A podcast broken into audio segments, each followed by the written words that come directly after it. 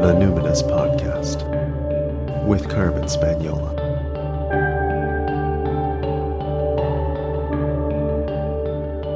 Hi there, and welcome to the Numinous Podcast, where we have interesting conversation with everyday folks about the mystery of life. This podcast is a complement to the Numinous School, my online intuition development program for people who want their self awareness to serve a greater good. I'm your host, Carmen Spagnola, and today on the podcast, I'm speaking with Rachael Maddox. Rachael is a trauma resolution educator, coach, and guide.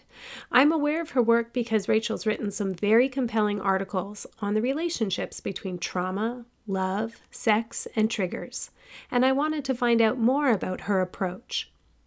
Now, since we're talking about trauma, bear in mind that you may feel triggered yourself as you listen, and this could show up as shallow breath or forgetting to breathe, maybe starting to feel a bit tense in your muscles or irritable in your mood, maybe feeling vulnerable or flooded with some memories.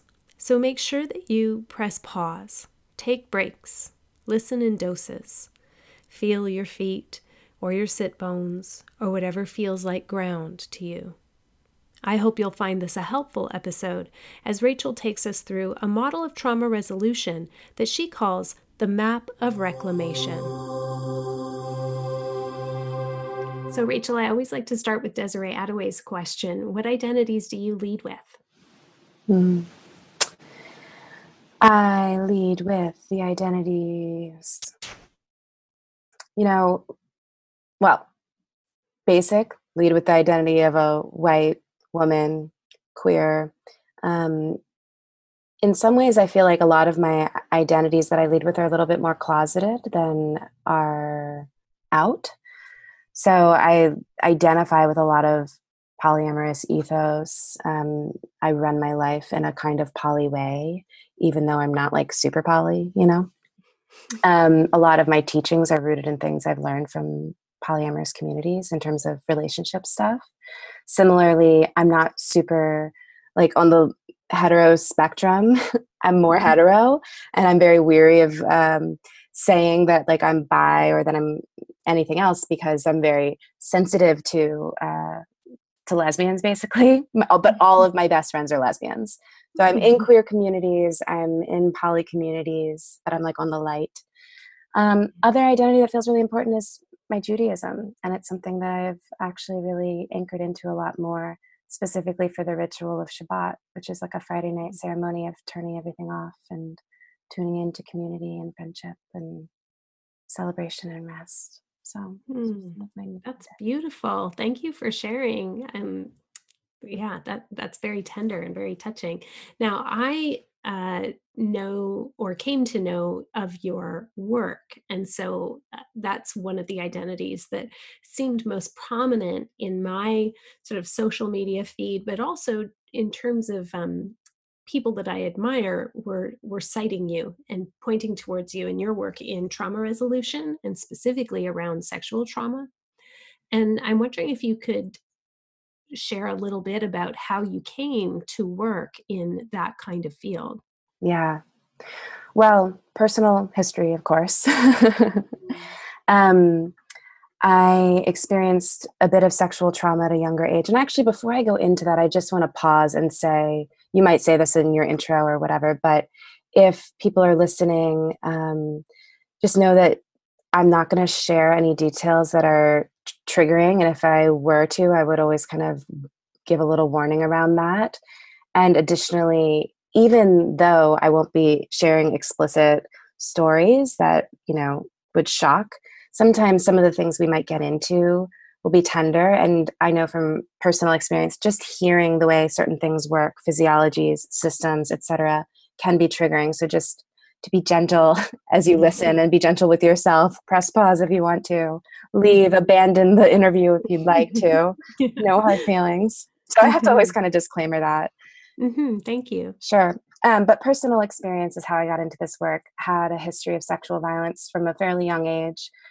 Didn't think I had anything called trauma. Didn't know what trauma was.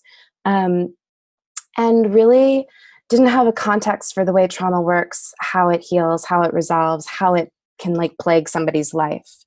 So um, it wasn't until I ended up having something that was leading toward vaginal melanoma right on my clitoral hood, had to have that removed.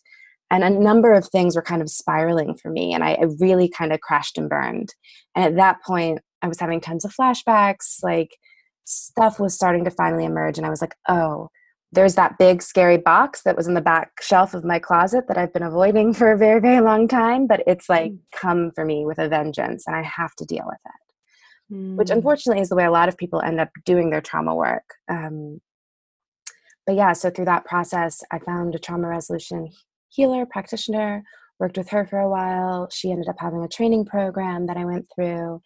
And in that process of receiving my own trauma resolution work and going through that training, it was so obvious to me as somebody who was in the coaching industry that there's so much trauma that's not diagnosed or that's not being addressed or dealt with as trauma and that a lot of what we're trying to do in he- the healing world is muscle our way through our minds into something that is stuck in the body. hmm Yeah, can you say a little more about that? Because I think when people he- hear you know, oh, so I started to work on my trauma. We, we even the language that we have is so limited because it's like, oh, this is something mechanistic or there's a separation here. I'm just figuring something out in my head as though having insight somehow moves us through. Whereas trauma resolution really it needs the body involved. So can you explain for folks who aren't really clear on what does trauma resolution actually mean, say as opposed to therapy or coaching? Mm-hmm. What are some of the main differences? Mm-hmm. So my definition of trauma is it's an embodied violation hangover. So mm. meaning that something from the past has gotten lodged in your body or has torqued the alignment of your physiology and you're still living with that torqued alignment long after that violation has passed. So it's an embodied violation hangover. And it's that hangover, it stays, but it can stay for weeks, months, years, decades, lifetimes, unfortunately. Mm-hmm. Um, mm-hmm. And so trauma resolution, uh, the way I like to think of it is it's not necessarily devoid of psychological context or frameworks, but it's layered. And so, in the work that I do, I work with many layers of the person. And the innermost layer I like to think of eh, is your physiology, your nervous system. And what happens um, with trauma is your nervous system can kind of get hijacked into a fight response that's incomplete, a flight response that's incomplete, patterns of hyper socialization that are incomplete, freeze responses that are incomplete. And something small can happen that resembles something from your past. A trigger or a traumatic experience from your past can happen that, res- that resembles that. And you get triggered into an emergency response, even though it's not actually the same size of the emergency that happened when you were younger. And so you go through your life and you're kind of responding to things in a way that is different than what might be called for if you had a little bit more regulation or if that, um, for example, stuck fight response had been completed. Right. So the trigger to response ratio is a little bit out of scale, let's say, sometimes a little bit, sometimes a lot. What are some of the other ways that people might recognize that they're being hijacked by an incomplete survival response? Well, I think the thing, otherwise known, I guess, as a trauma response. Sorry, trauma response. make exactly. that more complicated yeah. than it really is. Sorry, totally. Um, well, I think one thing that's important to note is that when we have unresolved trauma, it can express itself in two ways, essentially, as a hyper expression of an incomplete response, or as a hypo expression and it can go back and forth. So the easiest way to kind of talk about this is with sex because it's a really kind of obvious example. So sometimes people who have sexual trauma, they can have a, they can develop hypersexuality, meaning they're willing to kind of go out, have sex, you know, from the waist down with whomever in maybe a kind of disconnected way, or maybe in a way that they feel like this is super empowering for me. I can have sex. Who cares about those things that happened to me in the past? But ultimately, it doesn't feel holistically healthy for their whole system. Or the opposite might be true. They might have a hypo response to sexuality, a hyposexuality, where because they'd experienced violations so much in the past, they have hyper boundaries. Nobody's getting in, nothing's getting in, no one's touching this. Or there can even be things like disease that develop, like which is what happened with me. Um, or people can go back and forth between hypersexuality and hyposexuality. So that was also my history. You know, I'm out, I'm having like my total scandalous sexcapades with whomever, like seven hour nights with someone I just met, God, ah, to like, mm. I have to be celibate. What is wrong with me? I can't get this, I, I, I can't trust myself. I, I want to I want to know partly your story and also what is um, what you see as common uh, for people who successfully move through their sexual trauma? Like how what what does that look like when you get more regulated?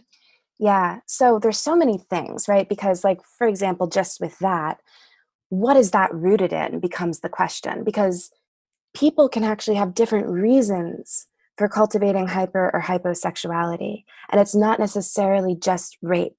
It could have be a history of neglect, right? Mm. So you could have at a young age, um, for whatever reason, nobody was around, and your core need for safe love and intimate belonging wasn't met or matched. And so you can do one of two things. You can say, well, they're neglecting me. I'm going to leave the bounds of safety and go get my needs met somewhere. And that might be in an unsafe environment. You might start cultivating unsafe sexuality because you just had this core need for, for love and belonging that wasn't being met. Mm. Or on the other hand, you might say, everyone's neglecting me. My needs must not matter, or I must not, or maybe I shouldn't even have needs at all. So you turn the volume all the way down on your needs, and you forget that you even have a sexuality because you don't have any needs. Mm-hmm. So if like that were the core, if neglect were part of the core, then the process becomes starting to acknowledge I have needs and my needs matter. What are my needs? Right? Which is very different than if exploitation was the root of your sexual trauma, meaning that somebody took something from you um, without your consent, without your viable consent, like you weren't old enough to consent, or you didn't consent and it was taken anyway. It can also be uh, um, an emotional exploitation. So somebody could like, for example, with me, I was extremely aware and in tune, and I was exploited for that in my family. I was made the family therapist when I was just like very, very young. Mm. Right? So my giftedness was exploited. So if exploitation is the root of the problem, it's a very different um, healing process. It's a healing process of boundary repairs, of being able to say no and still belong, of being able to, to know what your limits are and honoring your own limits, never violating your own limits and still finding people that you can belong within while having healthy limits. So depending on the the flavor of violation that you experienced really actually affects the way that the transformation happens. Mm-hmm. And it, what you're describing sounds like then having a relationship with um, either a trauma therapist or a trauma informed uh, therapeutic practitioner to help you track you know it's a pretty sensitive and could be um, a, I don't want to say slow in terms of a long process, but within a session, there's it's probably like pretty slow, gentle, like everybody feel your feet, everybody stay in the body, even totally. as we're talking about these things, right? Now you've talked about a model that you use when you're working um, called the map of reclamation. And I was wondering if you could sort of map that out for us because there are probably listeners right now who are like clenching up you know around the throat or the chest right. or like inner thighs just going um some of this is sounding familiar. Yeah. and so maybe just a bit of psychobiological education right now could be kind of regulating. Would you mind sharing that part of your work? Yeah totally. Well for the biological piece first of all if you are clenching up um, maybe just taking a moment to allow your back to touch whatever it's touching. And if you want to, you could take a nice deep breath or tune into something that feels stable around you. Maybe your feet on the ground. Do you have feet on the ground right now? You know, sometimes one of the things I like to do is just press my palms into my legs and attune to gravity.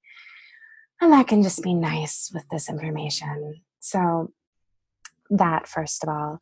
Um, second of all, yeah, the map of reclamation. So, as I've been working with lots of people, I've noticed that there are about one, two, three, four, five, six, seven, seven core ways that we experience violation.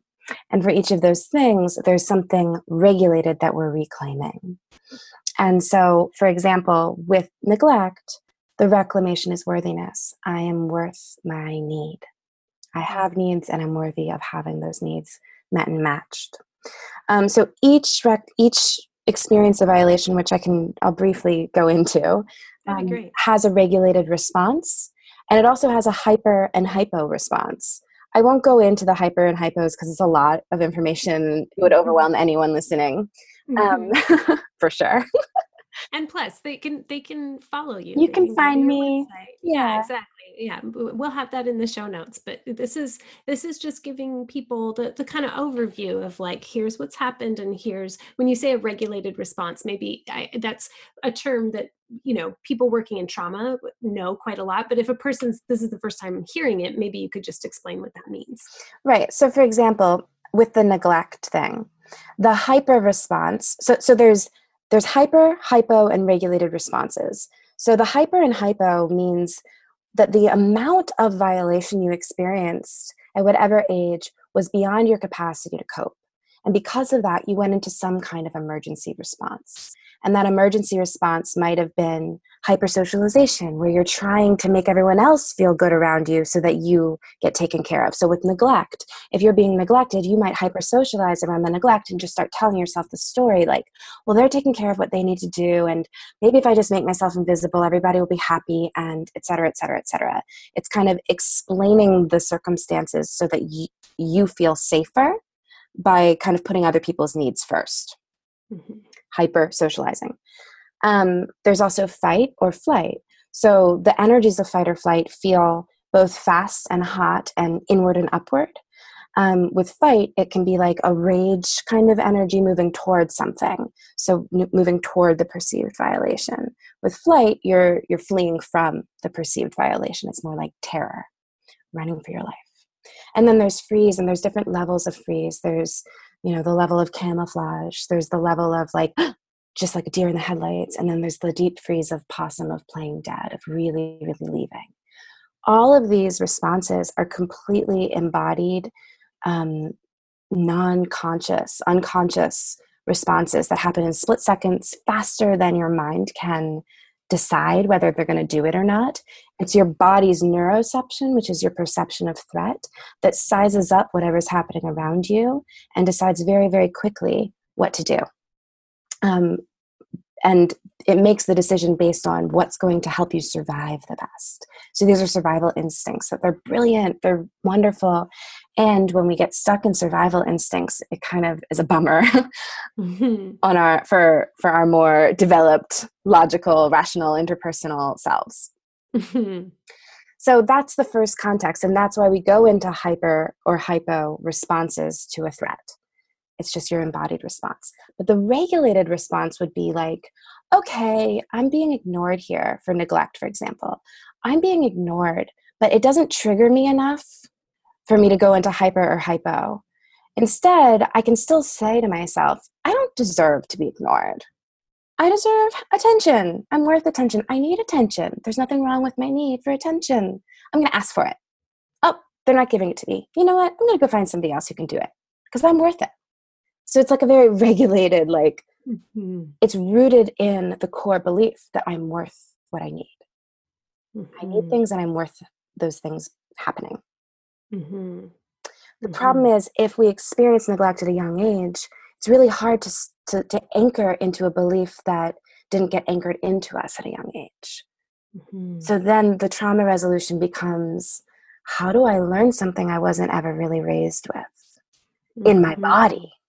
Mm-hmm. And that's mm-hmm. where there has to be a lot of repatterning and developing relationships, not just with therapists, but with other people who can love you in a way that leaves you changed. Is really mm-hmm. priceless and really what it's all about. Mm-hmm. And we are limited as individuals. Like we can only do so much reading and talking and that sort of thing because we need other people to help our brains develop that awareness of like, oh, there there can be delight in my mere existence i'm worthy right and and so yeah that that makes so much sense thank you for that beautiful explication of um, regulation so back to your map Right. the first one was neglect and worthiness was it Yeah. okay And then the second piece is exploitation and sovereignty. Sovereignty being, you know, thinking of yourself as a sovereign nation. I've got borders. I can decide who gets to come in and who doesn't based on what feels safe and doable for me. You know, Mm. based on what my system can actually hold. Right? In some ways borders are stupid, right? But in other ways it's it's about sustainability. What's sustainable for the ecosystem of this um, entity to let in and what's Mhm. not. And so sovereignty is really about respecting your need for sustainability and health. so- Mhm. The hyper expression is hyper boundaries. Nobody gets to come in because everybody's always violating me. And the hypo expression is I have no walls because I'm Mhm. so used to everyone kind of taking from me that, you know, that's just going to keep happening. Mhm. But healthy boundaries let good things in and keep bad things out. Mm. and that's rooted in sustainable sovereignty and that's the reclamation there nice yeah and so with each of these you can even contemplate the reclamation you can start with contemplating the reclamation as opposed to like oh my god all the times and places i've been exploited all the times and places i've been neglected what does it mean to sit with worthiness as a word what does it Mm. mean to sit with sustainable sovereignty as an ethos Mhm. So it sounds like part of the healing process. It it doesn't necessarily have to be that you go into the trauma itself, but some of the work is developing tolerance for proximity and um, relationship with these really positive things like sovereignty and worthiness. And and I think um, you know most of us. Uh, many of us, I should say, aren't aware that we have a receiving problem or we have Mm. we have difficulty being in the presence of care and somebody delighting in us or wanting to attune to us or nurture us. So just even sitting with the word worthiness could bring up a whole bunch of stuff or sovereignty that we were just like oh how stupid or how you know you know all these like resistance responses to that. But that's also a way to be working through trauma. Have i got you? Hmm Yeah, Yeah. exactly, definitely. And you know, this is an interesting piece, and we'll just kind of keep weaving back to the map. Um, but one of the things my teacher Bridget used to say was that emergency is fast and contagious. So, how are we cultivating a momentum of health? And I think you know, positivity has a, gets a bad rep. and I talk about this in my groups and with my clients because I start all of my all of my classes, all of my sessions with people with doing two things. One, stating our invocation of why we're here, but two, just asking what's new and good. And it's not to light wash things, but it's actually to help us anchor into the momentum of health. Mm. So similarly, when I teach the map of reclamation, I teach, you know, what are we reclaiming? Mhm. And I and I have people sit in the frequency of the reclamation first. Because if we can sit in the light, then we can tip, you know, we can tiptoe into the dark. The dark is overwhelming. Trauma, uh, the the momentum is fast and contagious. Mm. And so a lot of people come to me within their in their momentum of emergency. And so to Mm. slow that momentum down, to have people contemplate these other things. Nobody likes it. They're like, ah, no, I just want to heal my trauma. And I'm Yeah. actually anchoring into health is a skill for healing trauma Mhm. that's actually sometimes way more sustainable and supportive than dissecting all of the emergency. hmm That makes sense to me. My my teacher uh, Diane calls it dosing the field with resources first. Yeah. You know, which I kind of always it seems like I don't know. It- it's like something alchemical is going to happen, but we want to dose the field. Like bring your posse, bring your crew of like supportive energies or or um, you know archetypes or allies that you can invoke into that space because we are about to go into this vortex. Right. So let's like anchor ourselves so that we can find our way out, right? It seems very wise Yeah. to me. Yeah. Yeah. And it's hard to remember, you know, it's like it's it takes that takes a certain kind of will, um, a certain kind of devotion and a certain kind of like just fortitude to do that. Mm-hmm. Yeah. Mm-hmm. Yeah. So, okay, the third one shame and repression uh, and whole self expression. So often, if you've been, um, well, there's a there's a core identity that I see most of the people I work with share, and it's like any combination of the following things: sexual, sensual, sensitive, intuitive, powerful, creative, mystical, etc.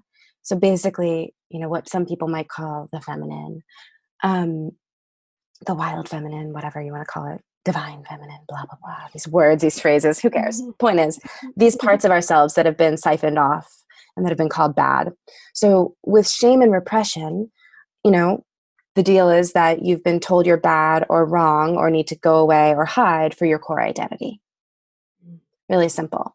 And so the hyper expression is these motherfuckers told me that I'm bad, well, oh yeah, I'm going to show up. I'm going to like spread my legs everywhere I go and like wear my things and be really loud and proud and da da da da. Da.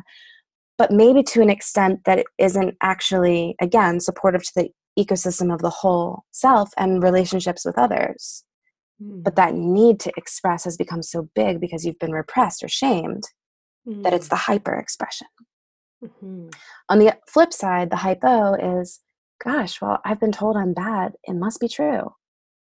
I've been told I should be afraid of myself. I am. Right. And this is where a lot of that create, creative stuckness comes in, where I'm actually mm. afraid to express my voice because I've been told for so long that I'm dangerous, that I'm sinful, that I'm a slut, da da da da da. Mm-hmm. So the regulated response is whole self expression, but it's in relationship, it's in healthy relationship with others. It's with an awareness of how your expression affects people. Mm, whole self expression. That's just a great uh, phrase. It's just, it's such a beautiful turn of phrase. I'm going to use that more. I love that. I'll, I'll credit you. It's so beautiful. I mean, you don't have to. It seems generic enough. but yeah, yeah. And then there's oppression, right? And with oppression, hyper hypo regulated response. Regulated response, from what I can tell, to oppression is transformative justice. We all heal together. Hmm. I think this is one of the trickiest because it's the most insidious, it's the most pervasive, it's the most systemic, it's the most like heavy of the things. And one of, and I, I actually, it's the one I feel least comfortable talking about as a white hmm. person. I'm like, you know, hmm. I don't want to talk about the oppression piece and the the regulated response and the hyper and the hypo because I, it feels like it's not my job to talk about this. That someone else should. Mm. Um, what about though? Uh, helping white people to witness people who are oppressed. I guess that goes to the shame kind of piece, but there's something about being able to um, increase our tolerance. Yeah for this kind of uh, discourse that I think is really important. So, like again, everybody feel the chair, feel your feet, or whatever you're doing. Like, take a deep breath, because yeah, this this must be tricky. I really hear what you're saying about not feeling quite, um, uh, I let's just say qualified. Mm-hmm. You know, sort of in air quotes, but like meaning many things um, to talk about the trauma of oppression. I can appreciate what you're saying, but I'm still interested in hearing do you have a sense of uh, what the hypo, hyper, and yeah. more regulated response yeah examples maybe you've seen totally and i've actually interviewed a lot of different people of color and trans people and you know to get their perspectives on this so um, i had my hunches and then i interviewed people and this is sort of like the aggregate of what i've been learning about this and also my own experiences of you know we're i'm still a woman in society but mm-hmm. in reality my privileges are many mm. um, so i've seen that the hyper expression of oppression is sort of like a violent response so it's a um, it's like violence begets violence you know it's it's like the it's it's sort of the it's like the master's tools will never never dismantle the master's house but taken to the extreme. Like i believe the master's tools will never never dismantle the master's house is regulated. It's saying mm. we need new systems and one of the new systems can be transformative justice which is everyone heals together um, mm-hmm. and there can be boundaries around that there can be regulations around that there can be ways that's like well some people aren't available for healing so they don't get to heal with us you know mm-hmm. etc but it's it's sort of like um a burning it all down with no fucks given Mm, hmm it's Mhm. a um it can also be vengeance it can be like um not justice but vengeance. Justice is again regulated response. Vengeance is payback. Hmm um, reparations regulated. Vengeance payback. Mm-hmm. you know it's a very fine line and it's it's awkward to talk about because it's such a fine line. Hmm the hypo response is the internalized oppression. Um, it's the desire to you know it's the believing the systems. It's believing the stories of the systems. It's internalizing this must be my fault or it's there's no way out so it's it's Mhm. either internalized oppression or depression because the Mm. system's so overwhelming and so Mm. insidious Mm-hmm. so that's sort of where I've seen it. And then the healthy regulated response, additionally, with both of these things, the hyper and the hypo are very individually individuated and individual. And Mm. part of the regulated response is a collective response to oppression. right. So the hyper is like, I am so angry that, and anger can have a, there can be an a regulated anger. So I just, it's so Mhm. sensitive to talk about, but it's that Mhm. I am so angry that I am going to do this. Or Mhm. I am so depressed that this is what happens to me. But it's Mhm. the we is part of the regulated response to oppression. Mhm. That makes sense to me. Thank you for treading there. Yeah. We have to. You know, when I was making this map, originally it was just the first three things. And then I was like, so many things, so many other things are left out. right. And I can pause too and just say, like, well, what does this all have to do with sexual violence, right? But I think sexual violence is the symptom of these core things, these core ways that we violate each other as humans. hmm And it's the Mhm. most obvious symptom because it's the place where we actually, you know, if we want to talk about chakras and spirituality, this is the place where we exchange power. So Mm. violations are violations of power exchange. Hmm And this is the place in our body where we exchange power. So this is where it comes up the most, is in sex. hmm of course. And that then when we're relating, even in non-sexual ways, like I'll often say in when I'm in group with people, even if it's a pretty homogenous looking group, it's like, you know, if there's any armoring around the hearts, we'll often carry it in the muscles of the inner thighs and kind of right down around there. So, you know, because we have all of these ways in which we were violated or even just um, had incidents, little occurrences, little bump ups, little frictions with other people in unguarded moments Mhm. that made us go, and you know put us like hijacked our bodies and it actually is held and and it's so i think um interesting to see when when you say to somebody like you know are you holding in the inner thigh as we're talking about this and people kind of stop and go oh my gosh i didn't even realize. But this is what we do is we have all of these you know bumping up against each other and these smaller infractions in our power violations and we do we do hold it in the body and i think that's a beautiful um, uh, piece to bring in is that like that's why this area the genital area um, that I, that it's an exchange a point of exchange. And so sexual trauma is very much related to you know if somebody said oh stop acting so fancy or something you know shamed you in some totally even in a non-sexual way um, but there's these infractions that come up around power and this is like it travels through the body and in all of these different pathways it's so important i think to bring that in so thank you for Yeah. adding that Yeah, totally. And it's funny, like being in this territory, it's like you can see why it can feel like a landmine. I understand why there aren't that many people really saying, This is my work. I'm going to do the trauma stuff, right? Because it's like, first of all, we don't realize, I didn't realize when I got into this work how many layers there are and how many places people experience violation and how many ways. And i'm a very systemic like systematized person. I always see structures and programs and systems. So like this is very natural for me to work with a bunch of people and then just see exactly the map of what happens and to be as thorough as possible with that. Like this is the way my brain works. Um, but in some ways as soon as i started to see it all i was like oh shit. Like this is the place I've been working. Like this is the territory I've been in. Ah, you know, it's scary. It's scary stuff Mhm. because part of how we heal, you know, we get hurt in relationship, and so how we heal has to be in relationship. Mhm. And what's required is for us to experience things we've never experienced before. Mhm. And Mhm. how do we cultivate that? I think that's why we need to know what is the reclamation oh, and what goes into cultivating conditions for that reclamation to be possible. Mhm. Yes. Yes, I agree. Yeah. So the next one is violence, and the reclamation is um, actually I had empowered safety, but I think it's it's safety and nurturance. Mm. So both that combination of I have right distance from from unsafe behavior. Mhm. Right distance creates right emotions. I have right distance, and because I have right distance from unsafe behavior, I can cultivate um, coziness, nurturance, care, tenderness, love.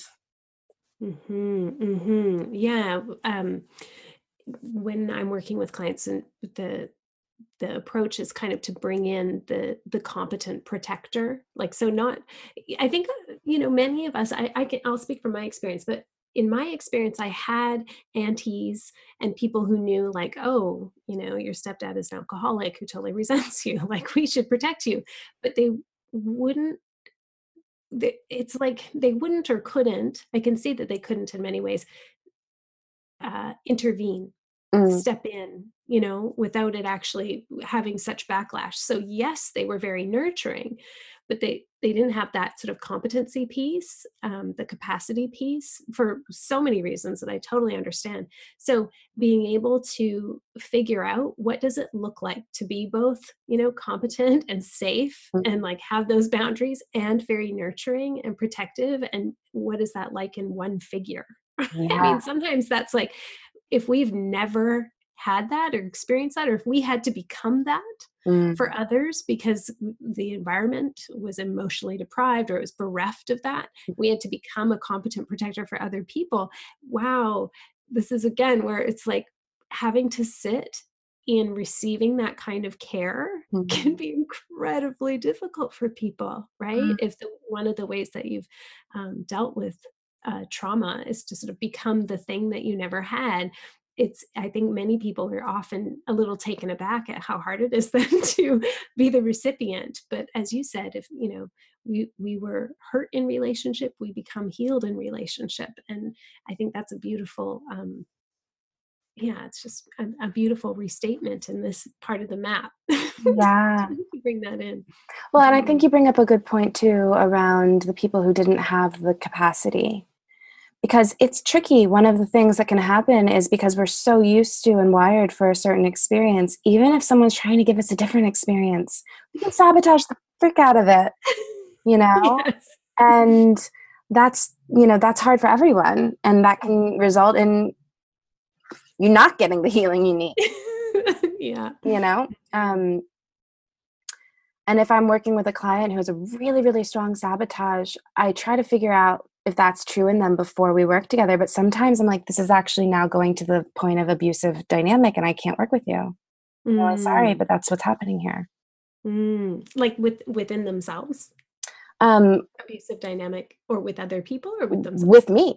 Like oh with you. Yeah and so it's interesting like when we're trying to heal what happens is our youngest parts come up Mhm. and you know i sort of say this as like a like a loudspeaker to everybody you know who's doing their trauma work. Sometimes we don't do it because we're not ready to bring our adult into that space or our Mhm. adult's not developed enough.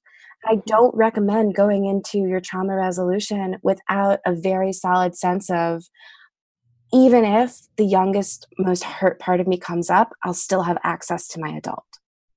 Right. Mhm. because it's when that when only the things that have been violated show up that you can go into your fight flight or freeze on the people who are trying to help and so it's Mm. really it's important to check yourself and say like is this work that i'm ready for or like Mm. when i'm listening to this does it terrify me or does it activate me or you know um, Mhm. yeah we can make- down with that yeah, yeah to make Yeah, decisions because like you don't have to do our trauma work like it's not required in order to have a happy healthy life Mm.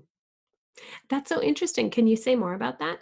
because it sounds like we've talked about you know if you have symptoms of trauma um, that might uh, impede having a happy healthy life yeah so the flip side so there's two things with trauma the way um, two responses like on the physiological level to a trigger so let's say you get triggered what that looks like and feels like in your body is like um, usually a quickening, an inward speed and quickening. And if that speed and quickening is too much to cope with, it'll kind of like, whew, like go up out of your head and you sort of move into dissociation. When you notice yourself kind of going in that upward or downward spiral into either, you know, hyper or hypoactivated state, you have two choices. One is if you have the capacity to stay present to the intensity, you can often draw on resources to help complete an incomplete emergency response. You can call in your guides, you can call in an animal, you can call in you know, whatever it is you need to call in so you can get a different response. You know, you can say no where you would normally say yes and then get yourself to safety. You can ask for what you need in a really tender way and get yourself into a safer spot, et cetera, et cetera, et cetera. Mm-hmm. If you don't have the capacity to stay present amidst the intensity, so this is like if we bring in the meta, if you don't have the capacity to always have access to your adult, even when your inner child is doing all this deep work, you can also soothe and distract yourself. Mm. hmm So you can either transform, go all the way over the hill, or you can go back down to where you came from. Mm-hmm. The thing that's annoying is if you soothe and distract, you, you know, the triggers are going to get, are going to always keep coming back. But mm-hmm. If we soothe and distract ourselves in healthy ways, so we can say, look, I'm not ready to do my trauma work, but I can go to yoga four days a week. Mm-hmm. And I mm. can build my capacity to be present to my body in intense situations. And I can do mm-hmm. that for two years before I ever go to trauma work. Mm-hmm. Because that skill that I'm cultivating will help me stay present amidst the intensity of the trauma resolution. Mm-hmm. I understand what you're saying now. That makes perfect sense to me. Right. Mm-hmm. So, soothing and distracting is a wise choice. Mm-hmm. And if you've got someone who's trying to sell you your trauma work, it's dangerous because you might not be ready for it. And mm-hmm. it, it's not safe for everybody if you're not ready for it. So mm-hmm. I'm a very like when it comes to working with people, I'm extremely like boundaried around who I say yes to, and I do a lot of just ch- checking it out, not from a place of like I'm better than you or anything, but how can we both be safe here? And mm. it's not mm. always safe to go into this work if you don't have the capacity to be with the intensity. Hmm. Yeah, I love what you're saying about that, and I enjoy that that uh, restores sovereignty to to both of you right? To in, in the therapeutic alliance yeah. right? So important. Um can we go back to the map? Because i know a lot of people are like please yeah, tell me all the seven things. there's two more there's two more. Oh with violence you know hyper expression is um violence like more violence right um mm-hmm. they've been violent i'm going to be violent with in whatever way hypo often manifests as illness with violence it's violence turned inward it's staying in a violent situation and the only way that mm. you can cope is like your body starts to self self attack. Mm. Mm-hmm. And what's the regulated response to violence? Um, nurturance and safety. Oh, right. Empowered okay. safety and nurturance. So you get yourself to a safe space and mm-hmm. then you mm-hmm. cultivate the kind of care that you really need. Got it. Okay. Thank you. Yeah. So then two more. One is manipulation and control. So this is sort of like um, mental violence, right? Where somebody is telling you know gaslighting falls into this category people are sh- saying what your experience is they're using their words their money their power to direct you where they want you to go mm. um, and the regulated response is clarity and choice mm. with manipulation and control in particular i also think because it's a form of emotional violence that right distance creates right clarity creates right mm-hmm. emotion. So, in my experience, people who've experienced manipulation and control, they have to create severances and distance in order to be able to regain their sense of like, this is what I think, this is my mm-hmm. thoughts. Mm-hmm. That's so refreshing to hear. And I know that there are some therapists who are like, no, I'm totally against cutoffs because that's unhealed or something and uh, as a person who has taken distance and you know has estrangements um i i know how um life giving that has been and so mm-hmm. you know people who need to take distance and have severance i, I mean I, that's huge work and and it and it has karmic implications it has all kinds of and and it's so difficult to um I, I'm, I guess i keep going back to the word sovereignty it's so great but to elevate your own inner knowing above the level of the din of the collective that's saying that's not healed or you shouldn't mm. ever you know like it's right. that is a huge act of sovereignty so um yeah thank you for for including that that taking distance it's that's counterintuitive i think for many um mm. trauma informed therapists uh not all certainly but i've uh, definitely heard the opposite from from some that it's like it's almost as though there's no relationship that can't be um, attuned to in this kind of way and it, it, so long as you're regulated and i just think i just um that's not my experience yeah like yeah yeah well and also like having a severance doesn't always mean forever mm-hmm. you know yeah. it can mean i'm going to get myself to a regulated place especially mm-hmm. with manipulation and control because if it's mind control in any way mm-hmm. you can't regain clarity in that space because those mm-hmm. voices are so insidious. Mm-hmm. Um, and what also that brought up for me as you were talking was um, I don't remember who whose theory this is, but it's the map of I mean it's the triangle of drama versus the triangle of empowerment. Do you know it? I don't know. Okay, so in the triangle of drama, there's three roles. Each each corner of the triangle is a role. Um, the first one is the victim. The next one is the perpetrator, and the third one is the martyr or savior. Hmm. And so in the triangle of drama, you would find yourself in one or two of those roles. Or, so for example, like, um, this person has violated me, and in order for me to feel safe, I'm going to like tell them that they're the worst person on earth and then hmm. expect someone else to save me. Mm. So you're still in a role of victimhood. Now, this doesn't mean somebody didn't violate you. So this is like a sensitive, right? Anytime you use the word victim in this territory, again, it's sensitive language. You have to be really careful. Mm-hmm. So I'll be really clear in saying that victimizing things happen. And when we stay in the tri- like the triangle of drama means that we are expecting someone else to save us or we so if, if we're expecting someone to save us or we're expecting um, or we have to call someone perpetrator it's this mm-hmm. triangle which doesn't mean people aren't perpetrators. Right. Okay triangle of empowerment is creator coach and challenger. So mm-hmm. the reason why i bring this up is because for example let's say you've been victimized. One of the most creative things you can do is move yourself into a safe place. Mm move your get yourself to right distance so that you can challenge that person effectively mm-hmm. or so that you can receive the coaching and care that you need because you're not in the violation still mm-hmm. it's one of the most empowered things you can do one of the most creative things you can do is create right distance mm. and it can be temporary mm-hmm. but it's mm-hmm. one of the fastest ways out of the triangle of drama because in right. the triangle of drama you're still going in that cycle of somebody has to be at one of these roles. So i like that as a model as a as like a barometer for yourself. If you're in something you can ask yourself am i putting someone in these roles the most creative thing i could and am i not willing to leave the situation?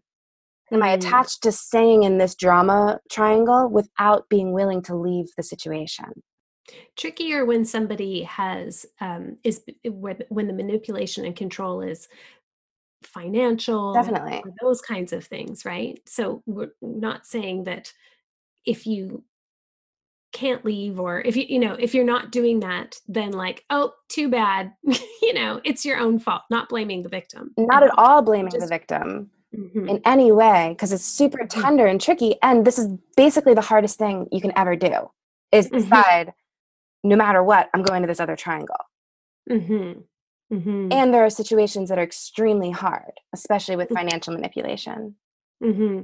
And I would imagine that there are some where, well, I mean, Gloria Steinem and Bell Hooks are in a great conversation on a video somewhere, and Gloria Steinem brings up that the in domestic abuse cases, the time when a woman is most likely to die is when she right after she tries to leave. Mm right? And so there's these eh, we're talking very very high risk. And and uh, this is again where i think developing when you were saying earlier about taking your time mm-hmm. to build up right. whatever other resources you need and if we're going to heal together that means developing tolerance to be cared for and seen and you know reach out to somebody because you're going to heal in relationship. You're not going to escape manipulation and control probably by yourself right yeah 100% no i'm so glad you added that. It's it's so true. It is a huge risk and again exactly with transforming any of these things um, building our capacity to do so is vital.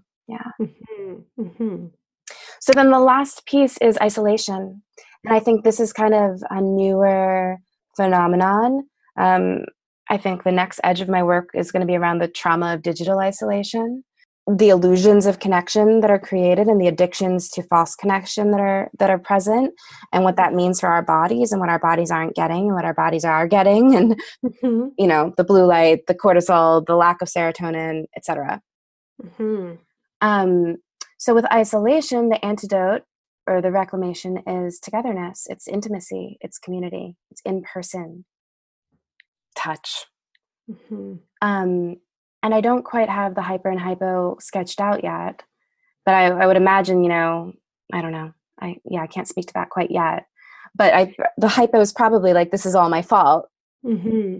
Yeah, and I, I I mean I would offer so one of the um, uh, things that we've implemented in my home because we have a 14 year old and and just kind of you know there used to be um, we used to have a more easygoing relationship with our child where we could say, sure, you can go on the computer for as long as you want, but first you have to do half an hour of reading, half an hour of creative work, half an hour of exercise, and half an hour of chores. And for a long time, they were actually a okay with that. And then, you know, teenagerhood happened and the counter wheel kicked in and it was just too hard to manage that so now we have a circle with disney which is these controls and we thought well we'll put all of the household on it so two hour max of screen time a day 15 minutes facebook 15 minutes instagram um, you know and uh, and bedtimes, right? So earlier bedtimes. And I can tell you, after doing this for a month, I it is very disquieting to see the hyperactivation of um, of uh, restlessness and you know something in the in the hyper response to mm. this feeling of like what are people that mostly I don't even know what what are they doing? Have they commented? Are they you know did people like it? Did people i know see it? Um, you know it it kind of wells up in this moment and it's been so good to to have uh, the the automatic pause yeah. because i didn't actually i hardly ever thought about social i didn't you know like i was like well i'm on here for my business but my business is me so i'll just be me but actually having my cell phone say like looks like it's your bedtime at 8:30 on a weeknight makes mm-hmm. me go like wow what is happening in my body? And there's definitely activation irritation like you can't tell me that sort of thing. And and it's so bizarre. It's like my husband is right here. My animals are right here. My child is right here. And so what is this orientation towards something outside you know? So i, I don't know exactly what the um how that relates to the collective but this feeling that there is an other yeah you know an orientation towards an other that isn't manifest can never be connected to truly you know um and then the hypo mm. um there I know that there are some people who experience the comparison stuff. I, have not really noticed this personally myself so much, but people who are just like, this totally depresses me. And, you know, like comparing themselves to other people, right. or that, you know, if the algorithm keeps feeding you back, um, distress stories right, or, right. you know whatever that you can go into depression and feelings of hopelessness and despair and things like that so i you know i don't know how that right. maps out for you but definitely um having controls and and and being more skillful about tracking my physiological response has been incredibly enlightening mm. and the more regulated response then at first there's a bit of an elation to be like wow i was only on facebook for an hour this week and then there's like all this pride about like restoring sovereignty kind of idea again but yeah. it's like wow i actually feel um, more joy more gratitude more presence more my my face like my social engagement system. Right. My cheeks and my eyes and Mhm. kind eyes and just like uh, lingering a bit longer in eye gaze has been great. Um, reading, being able to stay focused and like comprehension with long form, you know, all this stuff. It's like, okay, so this is very calming yeah and the sense of reconnection uh, and reclamation of my my sense of who I am, my identity again. That's that's based on my interactions with real people and yeah and the natural world, my garden, my animals. Like it, it's been incredibly uh, quick yeah it's been quite phenomenal. Yeah, totally. Yeah, my my the thing that I've been thinking about is just this idea of revillaging because Mhm. that desire to connect with the other is real. It's this need to be seen and known. So in the work I'm doing, the core need that I've that feels like is true of all humans is for safe love and intimate belonging. Mhm. And so we're seeking that through the internet. We're seeking a sense of belonging, a sense of love, a sense of being seen, being known, being validated.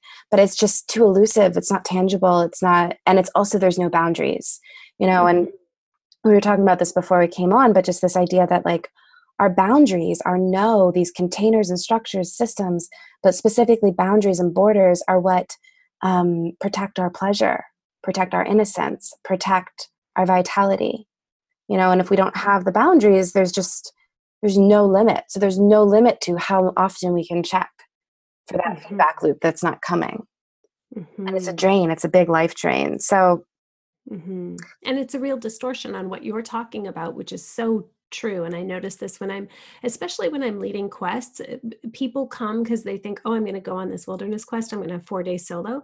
They don't realize how much they gain from learning how to witness and be witnessed yeah you know how to mirror other people and and and that they you know don't realize that actually this is not only a skill that we haven't been taught and we need to remember and relearn Mm. um, but also how much they needed it you know they didn't realize they needed it until they recognized oh i have a longing that's feeling satisfied i just parlayed it into other things yeah um, but it's so true. Of course, we want witness. Of course, we want, you know, I, I post pictures of my son's art or something, and I'm like, yeah, I'm totally going to brag about, like, I want to be witness. Look at this fantastic kid, right?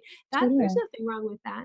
But at the same time, there it's such a distortion.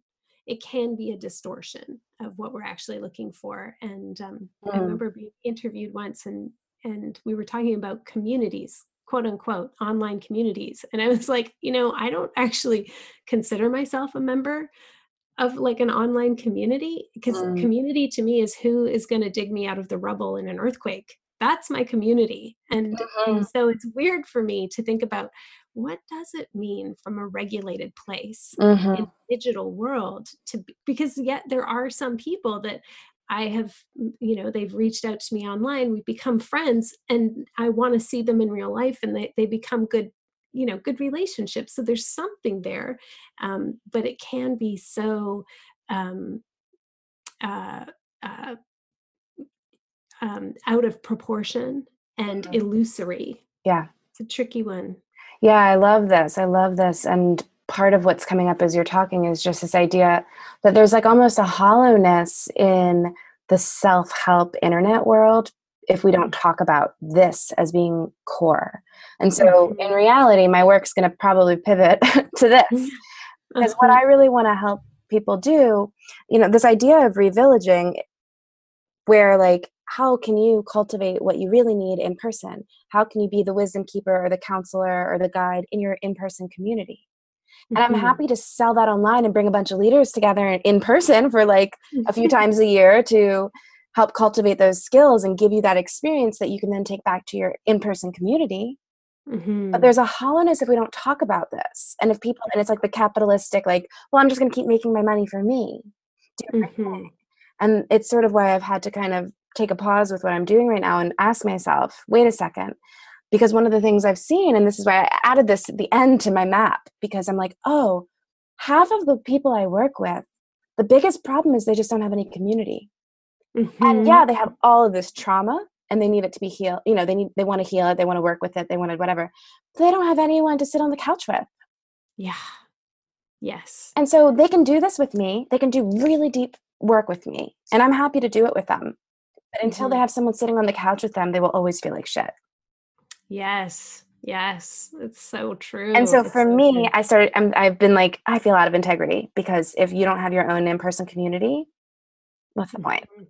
what can we do yeah no that makes a lot of sense to me and and i've never really been great at facilitating you know like online groups or you know that sort of thing um because it's so true something different happens when you're in space with each other because we're the healing happens through the body and it's different when we're when we're a community of practice right not just a bunch of people kind of like weighing in um, and yes. commenting and that sort of thing we have to labor together and we yes. have to be see a person's you know kind of reddening of the eye after the comment we made and have us go oh I did I miss, you know, we have to be there to make repairs with people. We have to deal with our inhibitions and our missteps and you know, like it's just yeah yeah i think this is really valuable um, work yeah. pivoting towards this for sure so i'm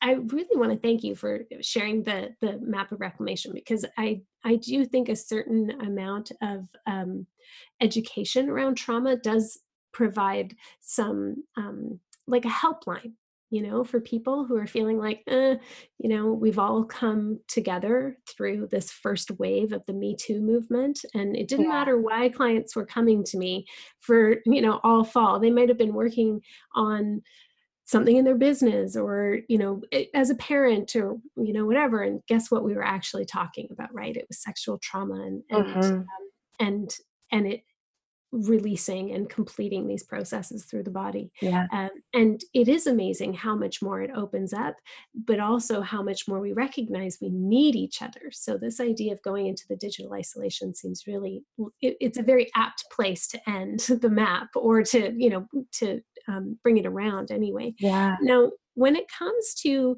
um, how you personally still now that you've done all of this work right you have all of these skills as a, um, uh, a trauma resolution educator and practitioner obviously as you say like victimizing things still happen. So mm-hmm. there's grief there's rage there's the collective grief and rage especially around me too movement stuff. Yeah. Um, how do you now with all of this information personally cope with express manage those kinds of emotions like grief or rage? Pretty immediately. mm-hmm. Sometimes not. You know, I have, um, I had experience like about a year ago or so, and it was just sort of like a silent dissociative grief that kind of got stuck in me for a while, and then I realized it and worked through it. I think the thing is, I've I've expanded my capacity for grief, for rage. You know, I remember when I first started doing this work, saying like I I don't get angry nothing makes me angry. It takes a lot for me to get angry, you know. And I was dating someone, and he was like, I don't believe you. You know, how is this possible? And we, we started working on that. So now I just feel like I have more access to mm. grief, to rage, to the to being present with those things. So they don't scare me as much and they don't get siphoned off or hidden or locked away in certain parts of me. I know how to mm-hmm. be with them. Mm-hmm. And they're not they're not bad. They're not scary. They're a range of experience that we're, we're supposed to feel. We're supposed to feel grief. We're supposed to feel rage. We're supposed mm-hmm. to feel mm-hmm. shame sometimes. Mm-hmm. mm-hmm. Yeah.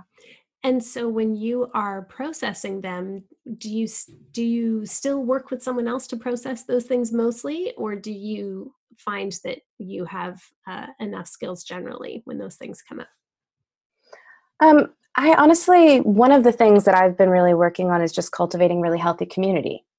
Mm-hmm. And so this is part of like the the dream for me around this like trauma informed revillaging is like as we as we get as we cultivate healthier communities there's less and less of a need for us to be working on our personal stuff and spending our mo- money and resources there and instead we can become people who help solve bigger world problems because we're more resourced and we can come back to our healthy community to process those hard feelings as opposed to having to just deal with all the interpersonal stuff between ourselves and each other.